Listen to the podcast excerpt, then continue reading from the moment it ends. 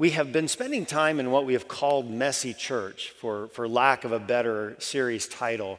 And tonight we're going to not, not necessarily hone in on that, but I thought that we would maybe make a connection tonight with church and what it should look like, and certainly one of those things that, that makes it a special, dynamic place unlike any place else in the rest of the world. And then how the church, that's you and I, represent this body as we go out into the highways and hedges, the byways, and, and compel people to come in.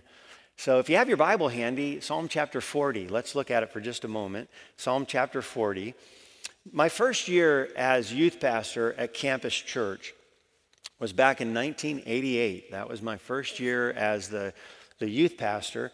And I had finished about a year of youth ministry. So I was just coming up on the conclusion of one year. And a teenager came up to me, and a teenager said earnestly, they said, Hey, Pastor Redlin. I said, Yeah, yeah, what you got? And they said, Have a question. Um, do you like being our youth pastor? And I said, Yes, I do. And why'd you ask? And they said, Oh, good, because sometimes you don't look like it. Wow. At one year, that was really valuable for me to hear.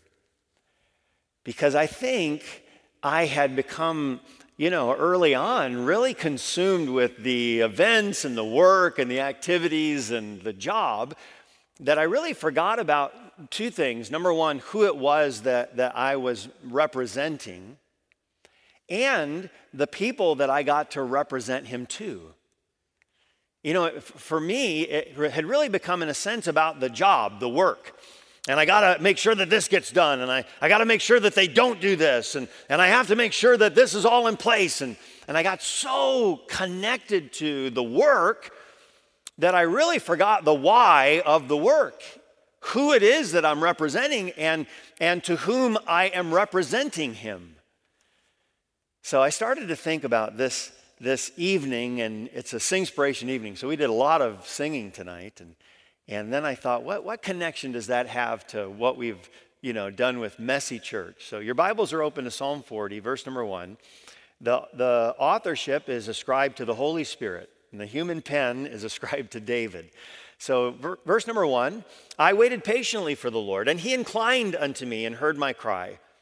He brought me up also out of an horrible pit out of the miry clay and set my feet upon a rock and establish my goings. And he hath put a new song in my mouth, even praise unto our God. Many shall see it and fear and shall trust in the Lord. Now, certainly we could, I, I suspect, preach on the whole passage we just looked at and beyond, but we're going to hone in tonight on verse number three. He hath put a new song in my mouth, even praise unto our God. Many shall see it and fear and shall trust in the Lord. Okay, so I just started to walk through this and say, okay, what does this have to do? Because we're, we're doing a lot of singing tonight and we're opening our mouths. And so, what does this passage have to say to people just like us? Well, the first thing that I notice about the psalmist that's recorded here is there was something vocal about what God had done. There was something, first of all, something vocal about what God has done. Okay, He hath put a new song in my mouth. This means I'm actually going to express something. There is something that has to be said. You know, you can talk all you want about the fact that, well, we, we just have to be kind to people, be nice to people. I know, but, but to ever bring them to the conclusion of the gospel, that has to be vocal. There's something new about what God has done on our behalf because of the gospel, and there's a vocal aspect to this. So there, there's something that proceeds from our mouth that says, hey, let me tell you what he hath done. Um, for quite a while, in fact, for several years later on in our youth ministry, we did something that was, um, was just an opportunity for praise, and we called it I Declare. I declare, because the psalmist said, I declare the things which he hath done. Okay, I declare, you know, that's a good southern expression right there. It's good for us to vocalize the things that God has done. But that's not all he does. First of all, there's something vocal about what God has done. And then look at number two, there's something visual about what God has done. Visual. Okay, so, hey, um, now, I have the wonderful little window right now of most of you, your eyes are right here at, at this pulpit or at me. It's really quite interesting. Like, if you've ever preached from this pulpit, you know that most of the time nobody's looking at you. They're all looking beyond you, above you, to the side of you, but nobody's looking at you. Okay, so I have this wonderful privilege. Most of your eyes are right here, so I'm just going to enjoy it for a moment, okay? Okay, so I'm looking at you and you're looking at me. And do you ever just, how many of you like to study people? You look at people. How many of you just like to? Oh, lots of us do. Okay, do you ever do that at the airport? Are you ever, do you ever just sit there? And now I know we're so distracted today. Hey, this is for free again. We don't have time for much free, and I've already shared a lot of free stuff tonight, but, but, you know, it's okay to not have anything like to do other than just sit and observe. Like we always feel like we have to have something going, something that we're looking or flipping through or engaging. It's okay. And by the way, a good time for that, this is again for free, but a good time for that is even before church, just to engage with people, to interact, or to think, just to pause and reflect, prepare your mind for, for thoughts so, so sometimes it's good to just not have anything but, but, I don't know, observation around. And we look at people and we see them. Can you tell if someone is generally pleased with life at that moment or, or disappointed or frustrated or angry or, or late? Or can you tell? Can't you tell a lot of things by just observing? I wonder if our lives are carefully observed what is the visual aspect of what God has done? Now, remember, lots of people have preached wonderful messages, myself excluded, about this passage. But he hath put a new song in my mouth. Many shall, we would assume he would say, hear it. But he says, see it. See it. I, I enjoy watching people visually demonstrate that God has done great things for me. To be able to look at a person and actually see visually, there's something about that person that captures or arrests my attention. This is something observable. This is not a point that I put down, but I did jot it down. And that is, you could say there's also something, I said visual, but there's almost something viral about this. He says, Many shall see it. Wow, this has gone viral.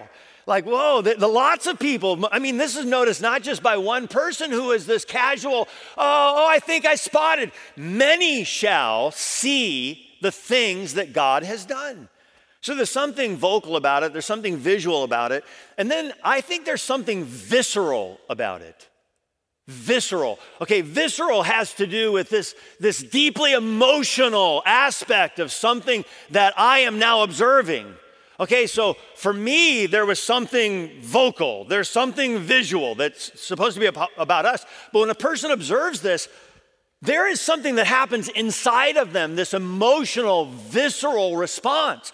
And here the Bible says that many, now many shall, shall see it and fear. There's some strong, deep emotion that comes from your joy.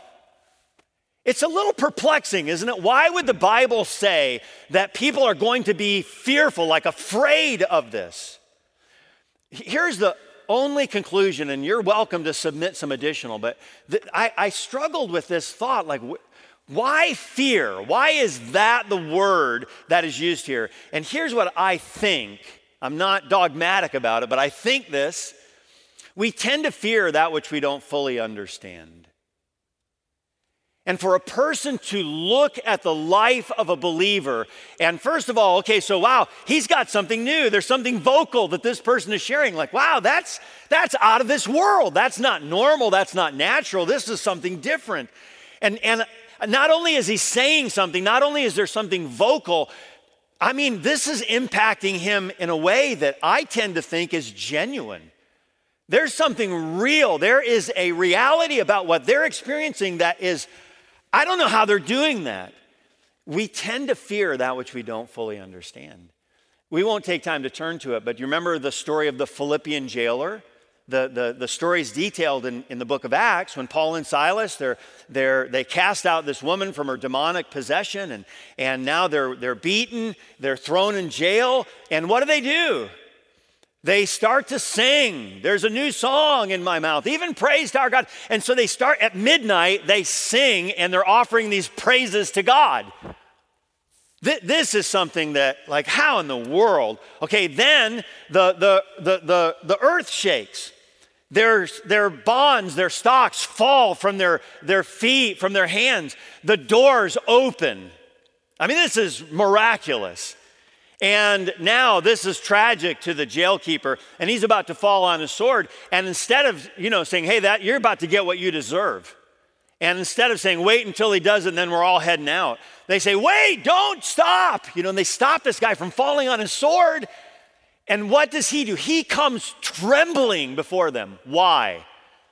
And I, the only thing that I can think of is he has no idea how in the world can these men that we have beaten and physically been abusive to, how, first of all, can they sing and praise God?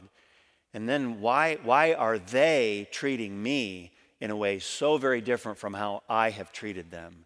He just couldn't understand it. What is it that happens? What, what does the world begin to perceive when there's something vocal about what God's done? Something, something visual, like, wow, they see it. Something visceral, there's something very emotional. And then we would say there, the, the final result is there is something vital that God has done. M- many shall see it and fear, and what's the next little phrase? Trust in the Lord. This is the vital thing about this whole passage. Like, okay, uh, um, there's a new song, I, I've got something new. And you're gonna see the reality. It's not just gonna be lip service, there is life service to this. And wow, this is, this is something that produces this strong emotion, this visceral emotion in the lives of other people. And, and then there's this vital conclusion of listen, I want what you have. And you know, ch- church, for it to really be, be what it's supposed to be, practices this little, this little snippet of, of just a verse in Psalm. We, we're supposed to practice this all the time.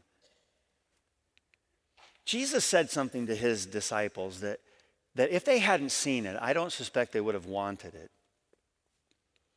He said, These things in John 15, 11, these things have I spoken unto you, that my joy might remain in you and that your joy might be full.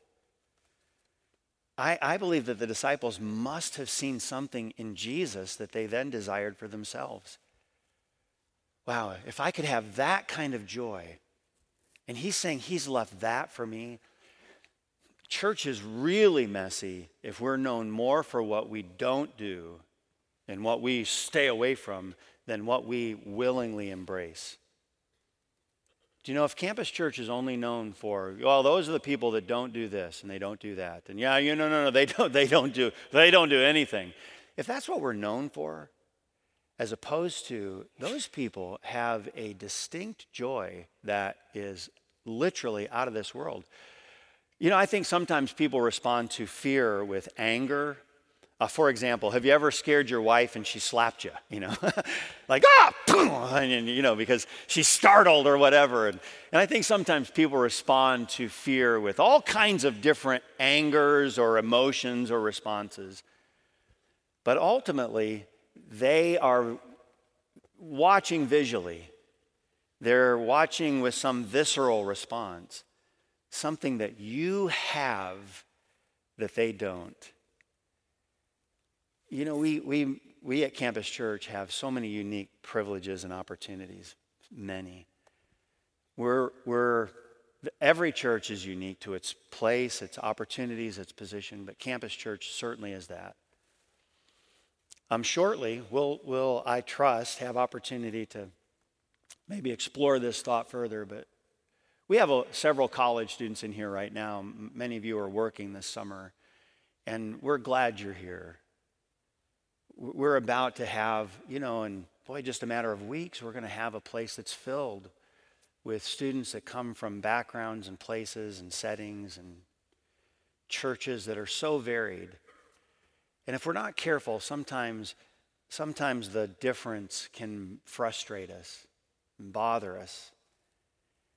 And, and it's not as comfortable or convenient. And, and somebody does this or they're not doing that. And, and I, I wonder if at times we're not so focused on making sure that everybody is doing that, that it actually diminishes joy that is supposed to be ours.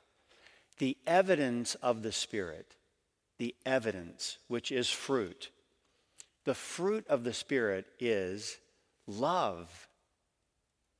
I wonder if that's only love poured out on, on that which we find lovely, or if, if Christ loved us while we were something other than lovely.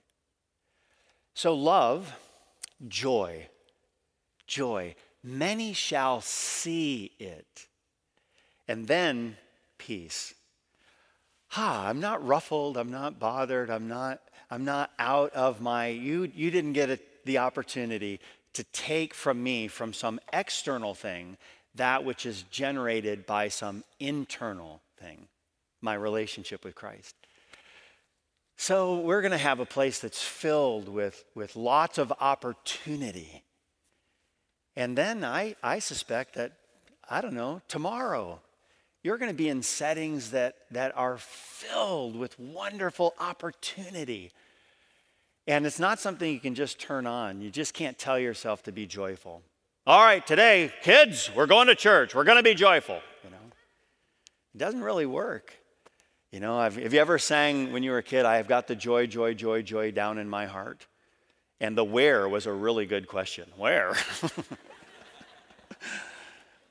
well, you, you can't just tell yourself, come on now, let's all be joyful. Okay, Campus Church, what's our motto? Joyful, joyful, we adore thee. Amen. Okay, so you can't just you can't just do that. You have to be that. So, you know, the more carefully we walk with the, the giver of joy, I suspect the more that joy wears off on us. Let's be consumed with him. Let's be consumed with that new song. He, he put a new song in my mouth. Many shall see it and fear. And what a wonderful conclusion. And shall trust in him.